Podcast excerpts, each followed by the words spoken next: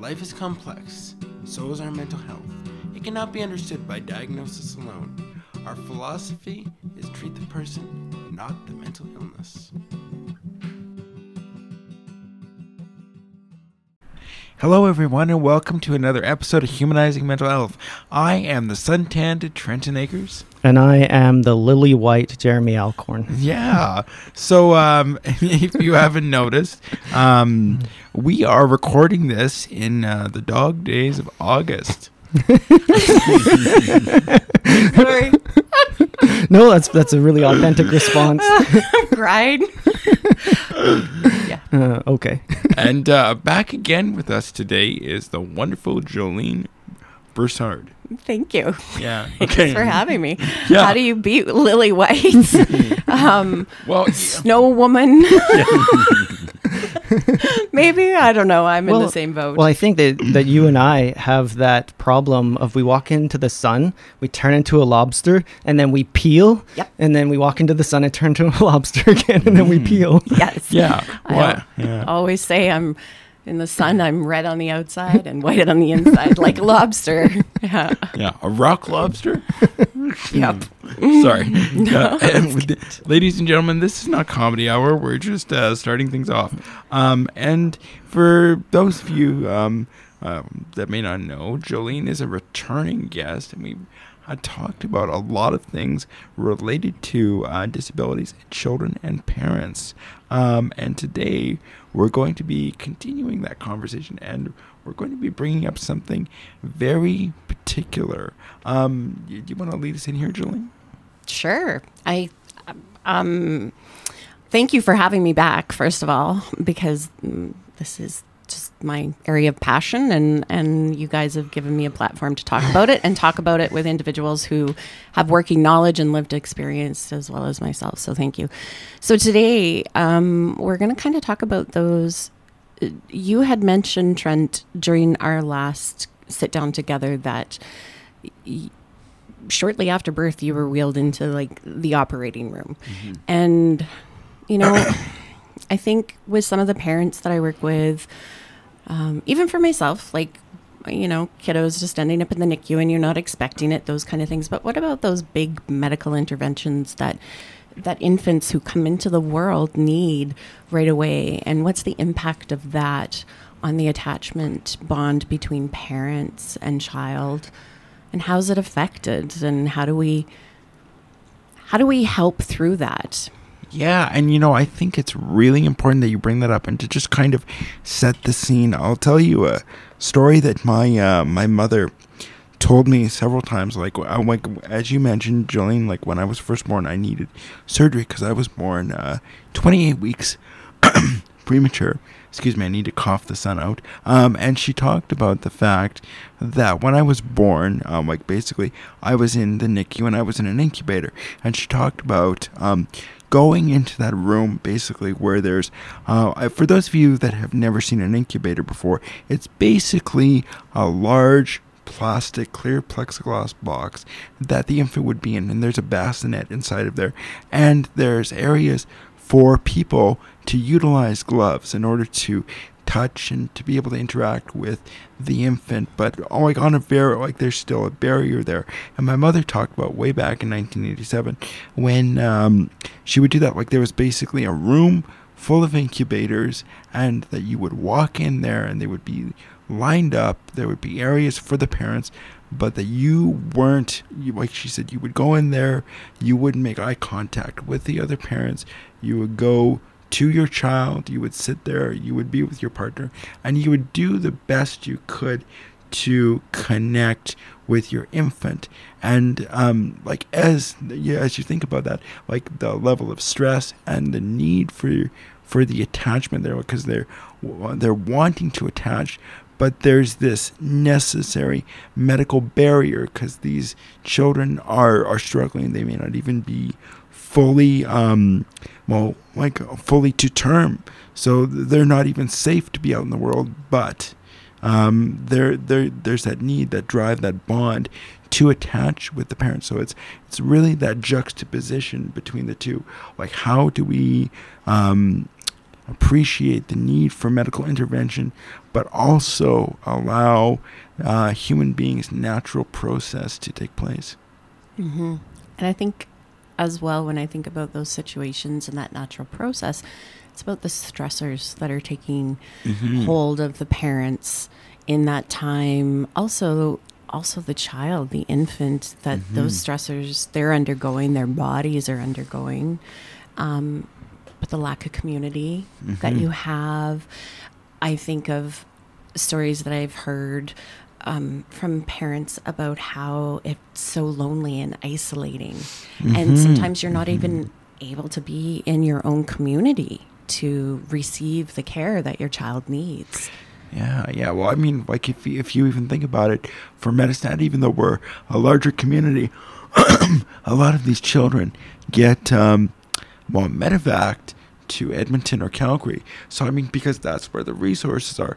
But it's not like you can have all of those people around you to support you to really help bring this child into the world.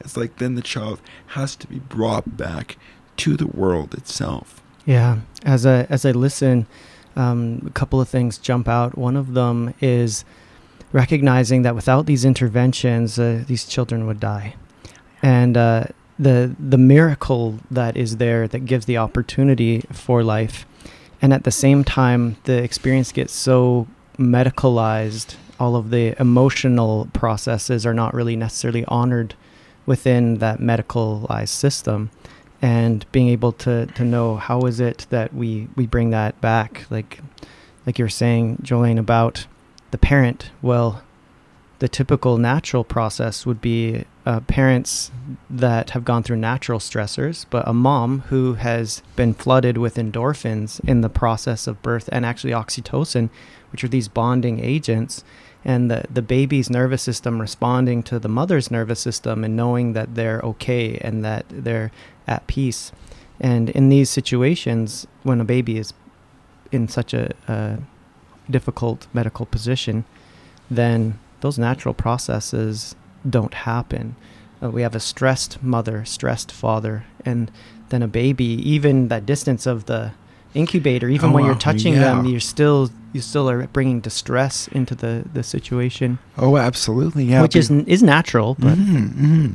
mhm.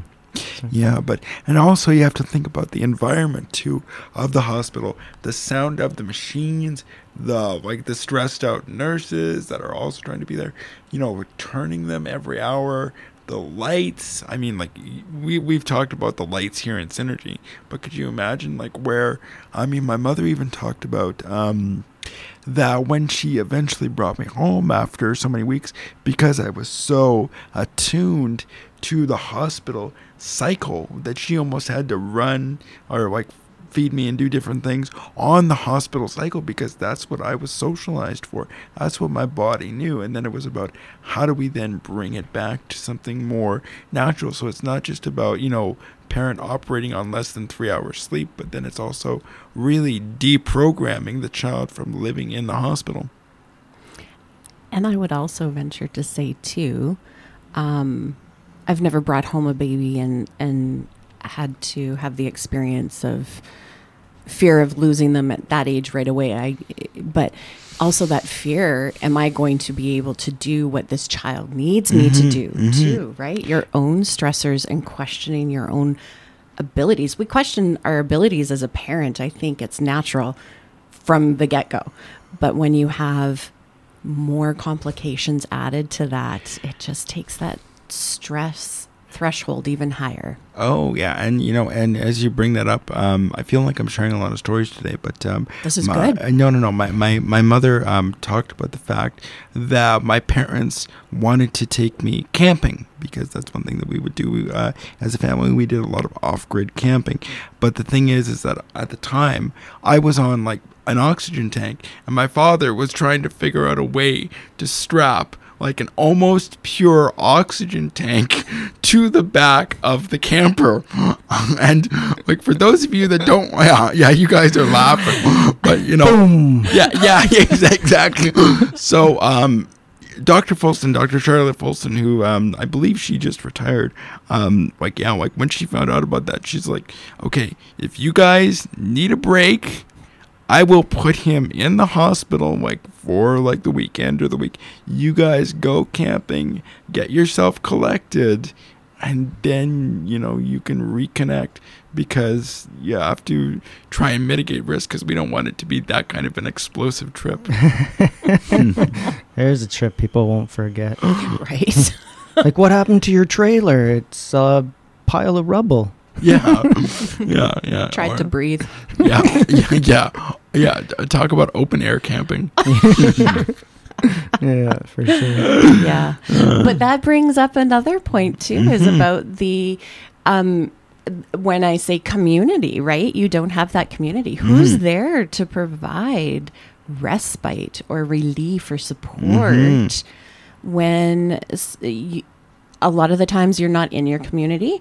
You're the only ones like i, I i've never had to have an infant in um, a nicu or born early but you know who's there to help those parents and give them time off? And the i can only imagine like it's hard for me to pull myself away when genevieve went in for her surgery.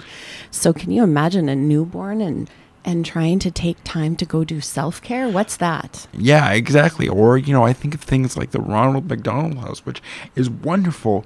Like, you've got all of these parents and these families coming together, but also these are all people that are traumatized, that are struggling. There's nobody really within their window of tolerance except for the staff. Yeah, for sure. Totally makes sense. And uh, and I think part of this conversation, at least one of the things that jumps out to me when you talk about parents are already in a place in which they question their ability, and we do so at every stage. I think of the next stage a kid Mhm. goes into because we don't know how to deal with that next stage. But um, is the the thing that really jumps out to me is this conversation maybe could be very helpful for parents because they don't understand why is my baby crying and can't be comforted uh, or they understand oh these struggles or these things that are happening with my child it's not actually that there's something seriously wrong it's that something maybe went a bit askew in how they were going to connect and they don't know how to feel secure that gives you something to do you're like oh Oh. okay i can settle down Mm-hmm. you know, uh, this is going to be okay. I need to, to understand what's happening and allow myself to be patient with the process. Mm-hmm. I gotta keep doing the things that my child needs, and um, and eventually they'll figure it out. Because if I understand what's going on, maybe I can settle down my own nervous system. Mhm. Maybe I can be more calm. Yeah, you know, it- Because a, a child's not going to be calmed from an adult that is distressed. Mhm.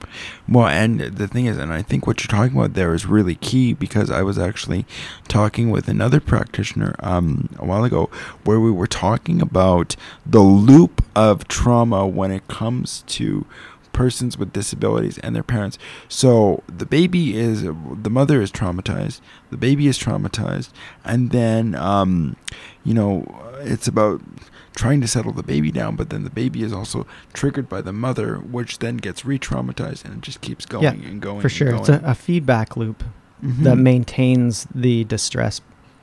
Mhm. Yeah, absolutely. And that can go on throughout life, throughout every single stage, because I mean, there again, too, as we know about trauma, those parts are locked in amber back to that part. So, you know, it's not just the stress of first day of school, it's then that all gets brought back out. And then how can they truly move forward? Or are you just still caught in that first medical traumatized experience? hmm Yeah. And you had mentioned during our last podcast about how do you keep your child from disassociating during times of medical intervention, right? Mhm. So at that point in time, that infant isn't going to, I don't know. I shouldn't say that. Can infants disassociate at that age? Oh I yeah, don't yeah, know. yeah, Do you yeah, think so? yeah, Yeah. yeah, They can. Like I, I've done. I've done. Sorry, a dumb question, maybe, but Well, Yeah. and you know, it's interesting. I'm, I'm glad for you to say that because here we are. Um, you know, be- between us, we have like, what 50 years of experience or something close. Don't Yeah. give our Um, ages away. Come on.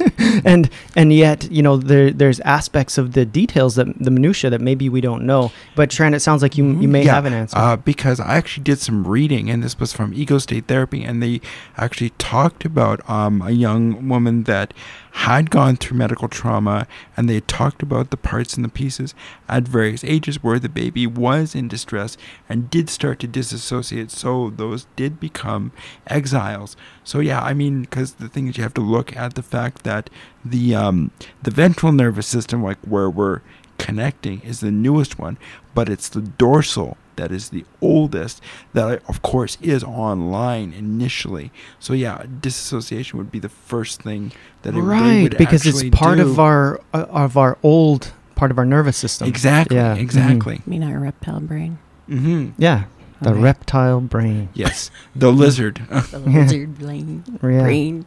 Mhm. yeah i'm either thinking of uh, the character um, or the villain the lizard from spider-man or of course the lizard king himself you know jim morrison. Oh. Very different references. Sorry yeah. No that's just where my brain goes people. Yeah Mhm. fair. And then you wonder oh, what is my therapist actually thinking in the middle of session? I'm thinking about spider-man if you're wondering. I, yeah, I yeah, it's uh, I don't know. I'm I'm just thinking about mm, you know, can can I slip in a reference here that will be meaningful?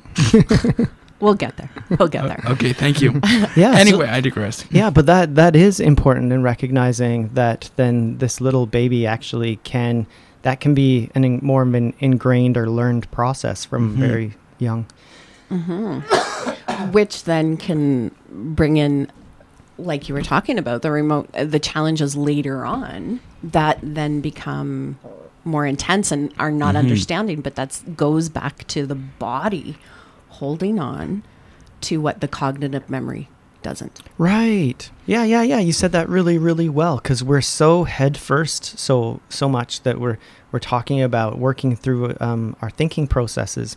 In fact, it reminds me. Mm. Yesterday, I uh, I had an appointment in which I was sharing um, the effects of trauma, and as the as the person then started to understand, then they just and it was the first appointment they just broke down crying emoting emoting emoting. And it was I was able to just be with them to let them know this is a good thing. Mm-hmm. it's okay. It's okay. What's happening is your cognition or your thinking part is catching up with what your body has been trying to say Mm-hmm. for years and years and, and your cognition hasn't understood Mhm. and um, and it really comes to that that that healing process does involve our cognition um, but it doesn't necessarily always start with our cognition Mhm. Yeah. Sometimes we need to go bottom up first before we go um, top down. hmm Mhm. now fascinating fascinating yeah um, because it can come from either side right it Mhm. could come from a thought it could come from a gut feeling or changes in your heart in which your heart starts beating or sending signals that are are uh, not understood by the cognition yeah Mhm. And just to kind of circle back, I mean, and then you have a young infant that really doesn't have a lot of that understanding or that awareness. Oh, it, like that's why we say we raise children because we're raising them up. It doesn't have that capacity, so it's just going by instinct. So Mhm. then, how do you then really go back to that two or you know to that one or two day old infant to kind of comfort it because that's not something like where you can go and talk to that young child you almost have to um, almost go back inside and almost create an area where you are the parent providing the comfort that that young self that you Yeah. were didn't get Yeah, in fact, those are almost my exact words um, to this person was no one was with you in this before. But Mhm. don't worry, this isn't going to last forever and I'm with you in it now. Mm. Mhm. And even looking at parents now, because I work with that population of um, in with the younger children, and every behavior is an expression of need. Yeah. right? So, what are they expressing that they're needing? But through those, with some of those big extreme behaviors, especially in our medical kiddos or just even kiddos that can't communicate effectively or don't know how to say, I'm hurting, I'm struggling, help me. You know, it's trying to figure out where that piece, like you said, got detached or missed right? And I think medicine has really started to kind of take a look at that too because they do now incorporate that skin to skin contact. That's really important, right? Even after those first days of coming out and Yeah, yeah. I almost like as we've been talking, the one thing that really pops into my head is those babies from the Russian um, orphanage back in the day. Uh, and I can real I can see you shaking your head because, um, yeah, like with some of those infants. For those of you that don't know, this was during the Soviet era, and it was basically a, a large group of infants that needed to be cared for. And what they did basically is they just they warehoused them, so they wrapped them up tight. They gave like they gave them what we all consider to be your core needs like where they gave they fed them they wrapped them up they put them in a bassinet but they didn't engage with them. And what they actually found is with these infants that brain development was lower and even in some circumstances um, certain sensory organs didn't develop to the same amount. Because you need that um, that skin to skin that engagement in order to stimulate these things so you can provide people with food clothing and shelter but if you don't provide them with community and self actualization and connection, all of that doesn't matter because you've got the building blocks of a human, but you don't have the human embodied. Yeah, in fact, this uh, reminds me of something that I think maybe will nail home this point a little bit and and and help us to transition our conversation a little bit. So, really, what you're describing is we we are wired from the outside in. That internal self um, gets wired by our tribe, the people that we're connected to, and Mhm. also the physical environment. So, an example of this is that if an infant is left in a in a space, if they're in a spot where they are not exposed to light, and I'm sorry for forgetting the time frame. I'm not sure if it's a year, 18 months, um, but then that infant will be blind for the rest of its life. The genetic code will not get um, opened that develops sight. the epigenetics. So, uh, so, so this literally is that idea that our genes are a library, and that the the books get checked out by the environment. Um, now, interestingly enough, and where hope I think comes in this conversation, is that that time sensitive position of development of vision is uh, the vast majority, almost almost all of our development is not time sensitive. Mm-hmm, Uh, so so that that window of, of vision it, it won't ever happen unless it happens at that time. Um, but for the rest of our development, it's not like that. We could have something interfere or get in the way in our first two or three days or first few months of life, and that doesn't mean that we're going to be stuck with this um, developmental injury that's going to last our whole life. No, that's Mhm. not true. The plasticity of our nervous system, of our brain, and other organs that carry that within our, our nervous system is very significant and can develop across the lifespan. Absolutely, and um, you know, not to tout myself, but I think, um, like, yeah, if I, if that injury was still inside of me, I wouldn't be doing the job that I am today. I wouldn't be the person that I am today. It's been slow work over time, working with therapists, working with, like, really developing a relationship with my parents, and um, I'm wondering one day if we can even go back and even talk about like life transition. I think we've mentioned that before, Yes. like where you transition from childhood to adulthood and really talking about that. Or and my mother is not I mean, she still carries her traumas with her, but she's not traumatized all the time. But it's about recognizing when that does come up. Yeah, for sure. Uh, like I think you bring a, a really good point. Like in my outside view of you, Trent, as a person, Mm-hmm. um, you're well adjusted. Um, does it mean that there isn't still effects in which there may be times in which the uh, uh, a feeling may be bigger than what you would anticipate? Well, I imagine you still experience that at times. We even did a podcast that was about dealing with loss, right? And, Oh, and what that what that means. And I'm sure that this this story that you're telling is relevant if listeners want to go back and listen to that dealing with loss, which was Mhm. about uh, um, a, a caregiver that had been connected for a very long time. That Mhm. abruptly, all of a sudden, there was a breach in that relationship. You can go. This conversation is very relevant, actually, to those experiences. But in your day to day life, you don't sit there feeling abandoned all the time.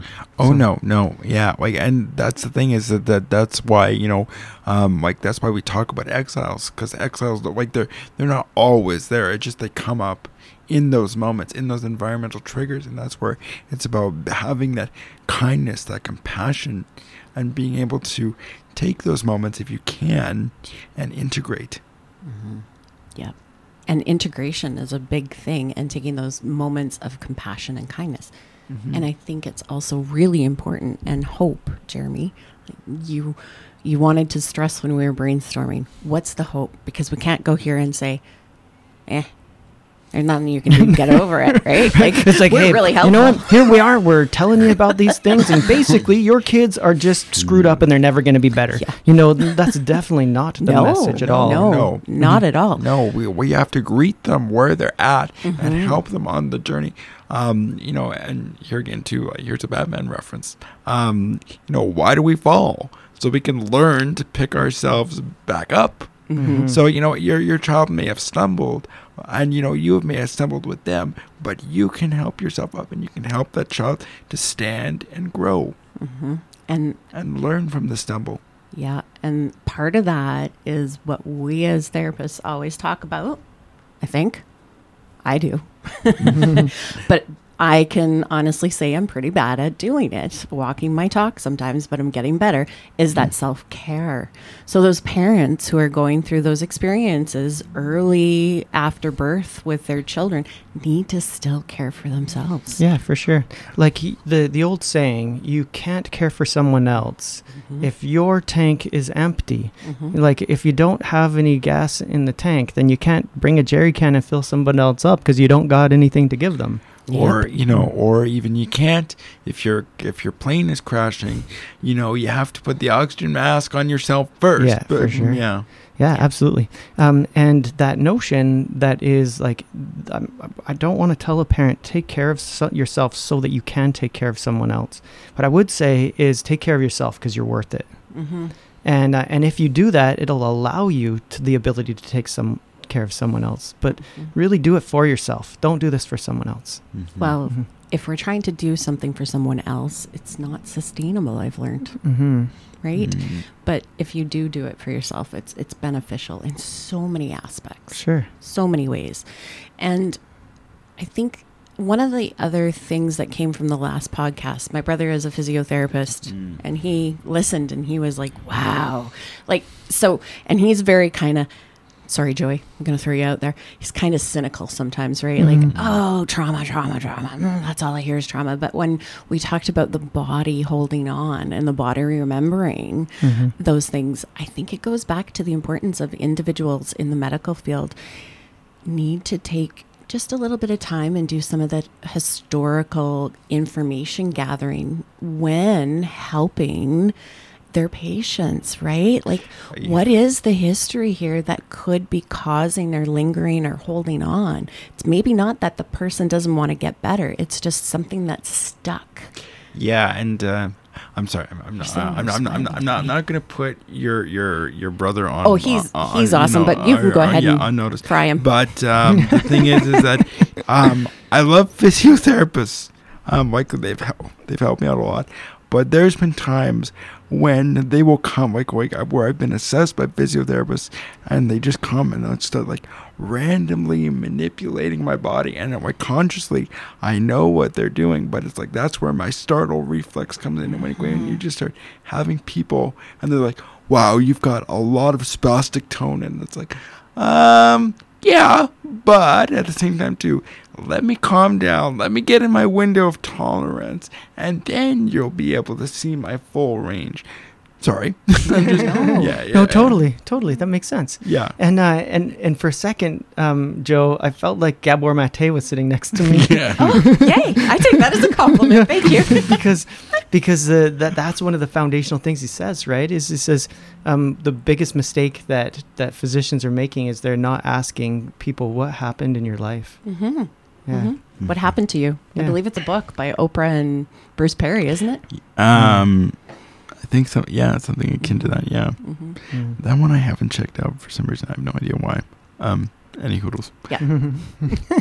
O- of the three thousand books you've read, Yeah. Um, I, I know it's not actually three thousand, but no, I- well, I wonder 2,000 and some. Yeah.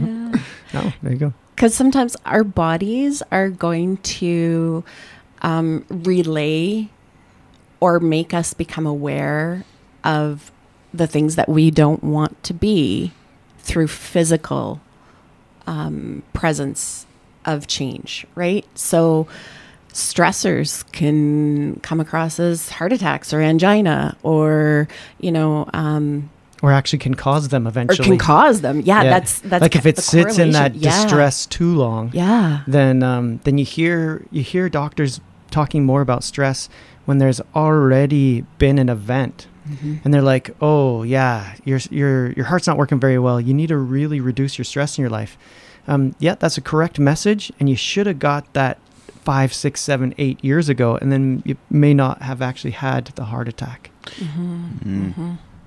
Yeah, I don't know, like a. Okay, I I have to. Have you heard of the breathwork sessions that we do here at uh, Synergy? holotropic breath work Thank you. I can never. Um, so I, I can never think about how to pronounce that. Thank you, Jeremy.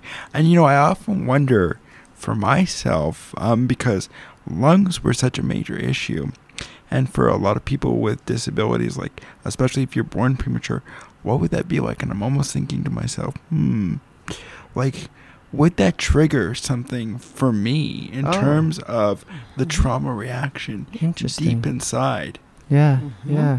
Like as we talk about ways in which people then heal, ways in which they develop, um, part of that because the the initial injury for the child was interpersonal. I actually think the answer is also interpersonal, in uh, in terms of how they begin to relate in, in in between them and their tribe and the world around them. Yeah. Um, but also, like you say, there's these physical aspects that may be left over for yourself having diminished lung capacity. And that's interesting. If you did a session of holotropic breath work, if maybe yeah. you might open some very deep things. Yeah, and I almost think because you do it as a group, Yeah. like what would that be like for to put my my lungs and my nervous system under that kind of stress, but then to do that with other people, would that almost be an attachment repair? Maybe. So as we as we talk about this, giving a little bit of ins- eh, of information. So this is a method that is used for people to get into a trance-like state. Um, the background of it was when LSD and the other uh, psychedelics became illegal and all of the research stopped. Then people actually looked for another method to get into that same um, journey trance-like state. So just context for our listeners. Thank you, Jeremy. Mhm. I appreciate the asterisks. I even wonder though if something like that, like we talk about prematurity and the lungs are the last to develop, right? Mhm. So we know that the lungs are are an issue, but what about even individuals most recently who would have had COVID, Oh, where the yeah. lungs would have been Fascinating. damaged? Yeah, sure, sure. And and that long COVID experience for some yeah. people that are just kind of ongoing, Yeah. diminished Mhm. ability to breathe. Mm. So when like, because I'll have clients sit in my office and I'll say, well, let's do some, you know, some mindfulness and breathing, and they're like, I don't want to breathe. Now I'm like, oh, let's the way you back said at that- the medical history here, Ah. and I don't want to breathe. What's related? Yeah. What like I'm like, okay, what's the what's the relationship between the lungs and breathing? Because the way you said it, I thought you were seeing a lot of smokers. Um, So- no. sorry. No, no, no. That's okay. just, just, just the way you shifted your. I don't your wanna breathe. I don't want to breathe. Yeah. Like, no, okay. yeah. I don't know. Like all- I can think of is like the Marlboro Man now. uh, oh, and and you know, oh, uh, and here's the here's the interesting thing. I was working with a client the other day, and he's a smoker, and he talked about um, basically like when you breathe in with cigarettes, how you hold that breath, and he's doing that now, and like he now that helps him understand box breathing. So instead of doing having a cigarette.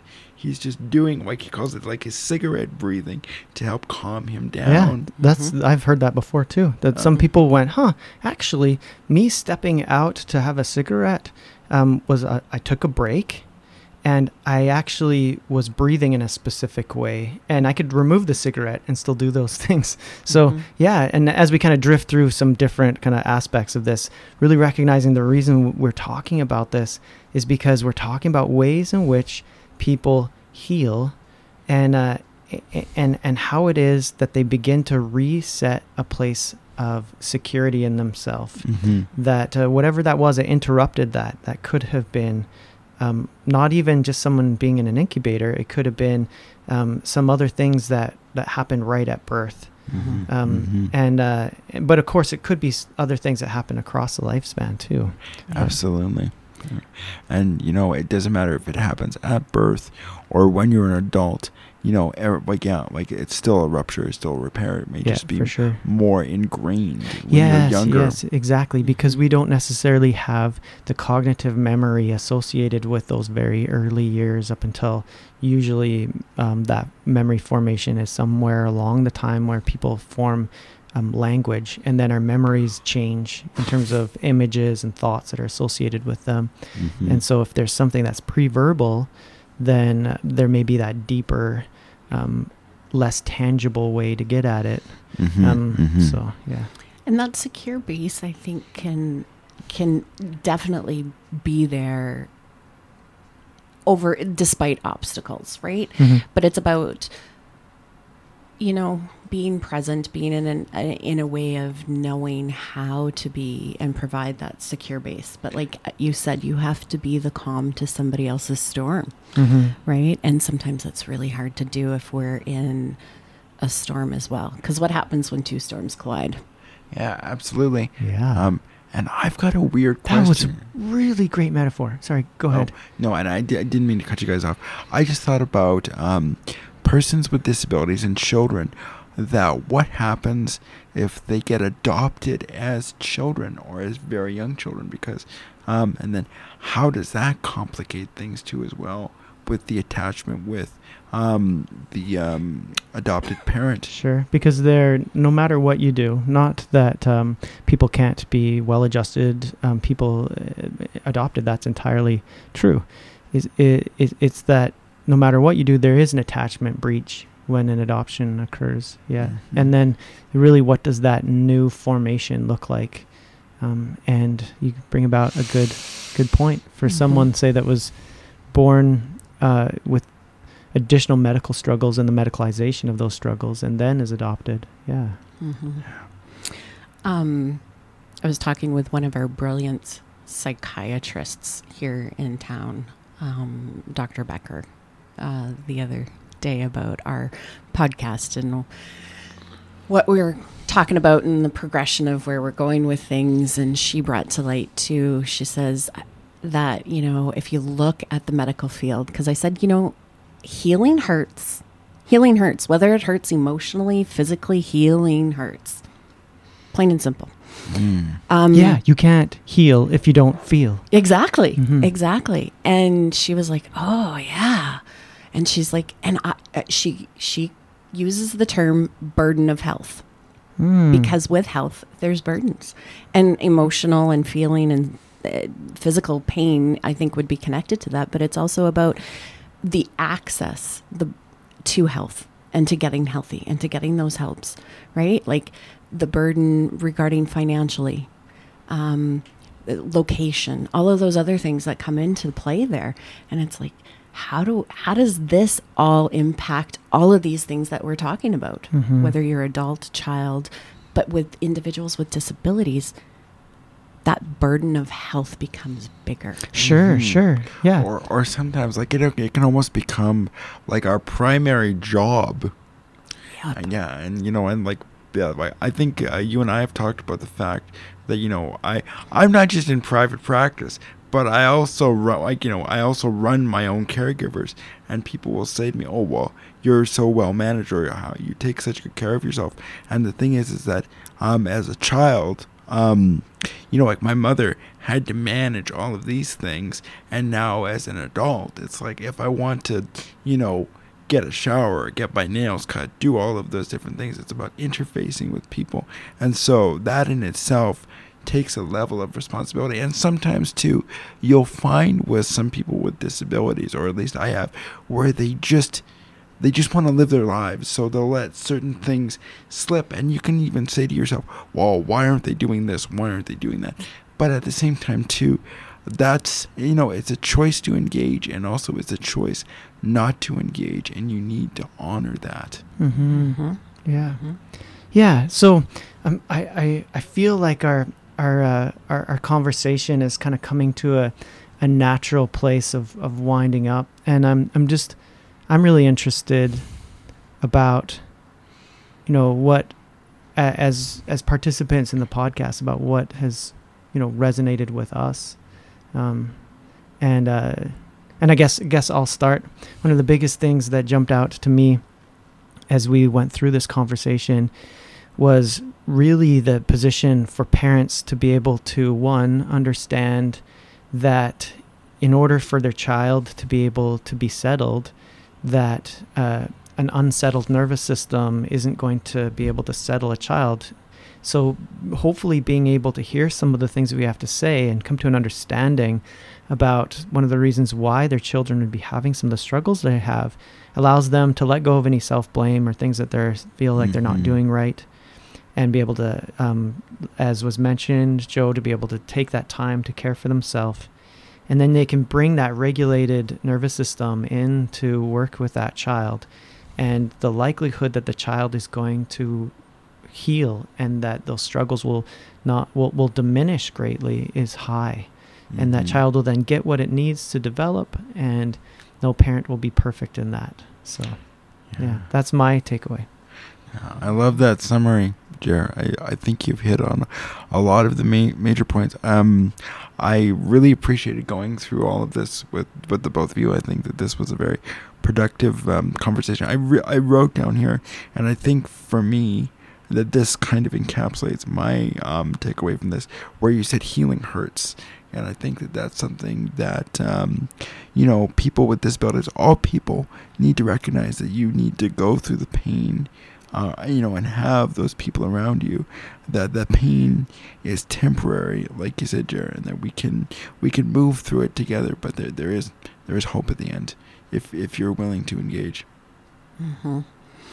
And I think for me, the takeaway is that community is still so important and still so vital for not only infants, parents, but as we move more through globalization and travel and bigger things, we still need that connection with others and extended family members. Like things are so important and relationships are so important and vital to be able to provide ourselves the ability to feel Mm-hmm. and to have time to calm our storms, to be able to help others weather theirs. So it's about reaching out, reaching out, saying, I think there's more strength in saying, I need help than there is than persevering on your own. hmm Mhm. Both are important to be able to have inner strength, but also have the strength enough to ask for help. Yeah. Yeah. It's Mhm. about finding that balance. Mhm. Mhm. And um, I hope that this podcast today for our listeners has not only given um, them some insight, but maybe this will help you on your path to balance whatever that may be. Mhm. Yeah. Yeah. So, Yeah. thanks again, Jolene, for um, joining us. Thanks for having me Fantastic. back. Mhm. Yeah. And on Yeah. that note, I'm Jeremy Alcorn. I'm Trent Akers. See you next time. Thank you for joining us today. We hope that this message has been as meaningful to you as it has been to us. If you're looking for help, you can find us on Facebook at Humanizing Mental Health.